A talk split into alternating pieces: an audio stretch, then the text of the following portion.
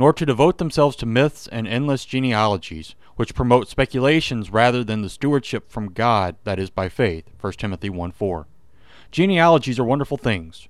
Tracing your family's history back to see where you've come from is a noble task. Family history and pride are part of what makes America a wonderful country to live in. But genealogies are just for information, not for boasting. The Jews in Paul's time, and even today, make a big deal about their genealogies. They seek to prove themselves as God's chosen people by linking themselves back to Abraham through one of the twelve tribes of Israel.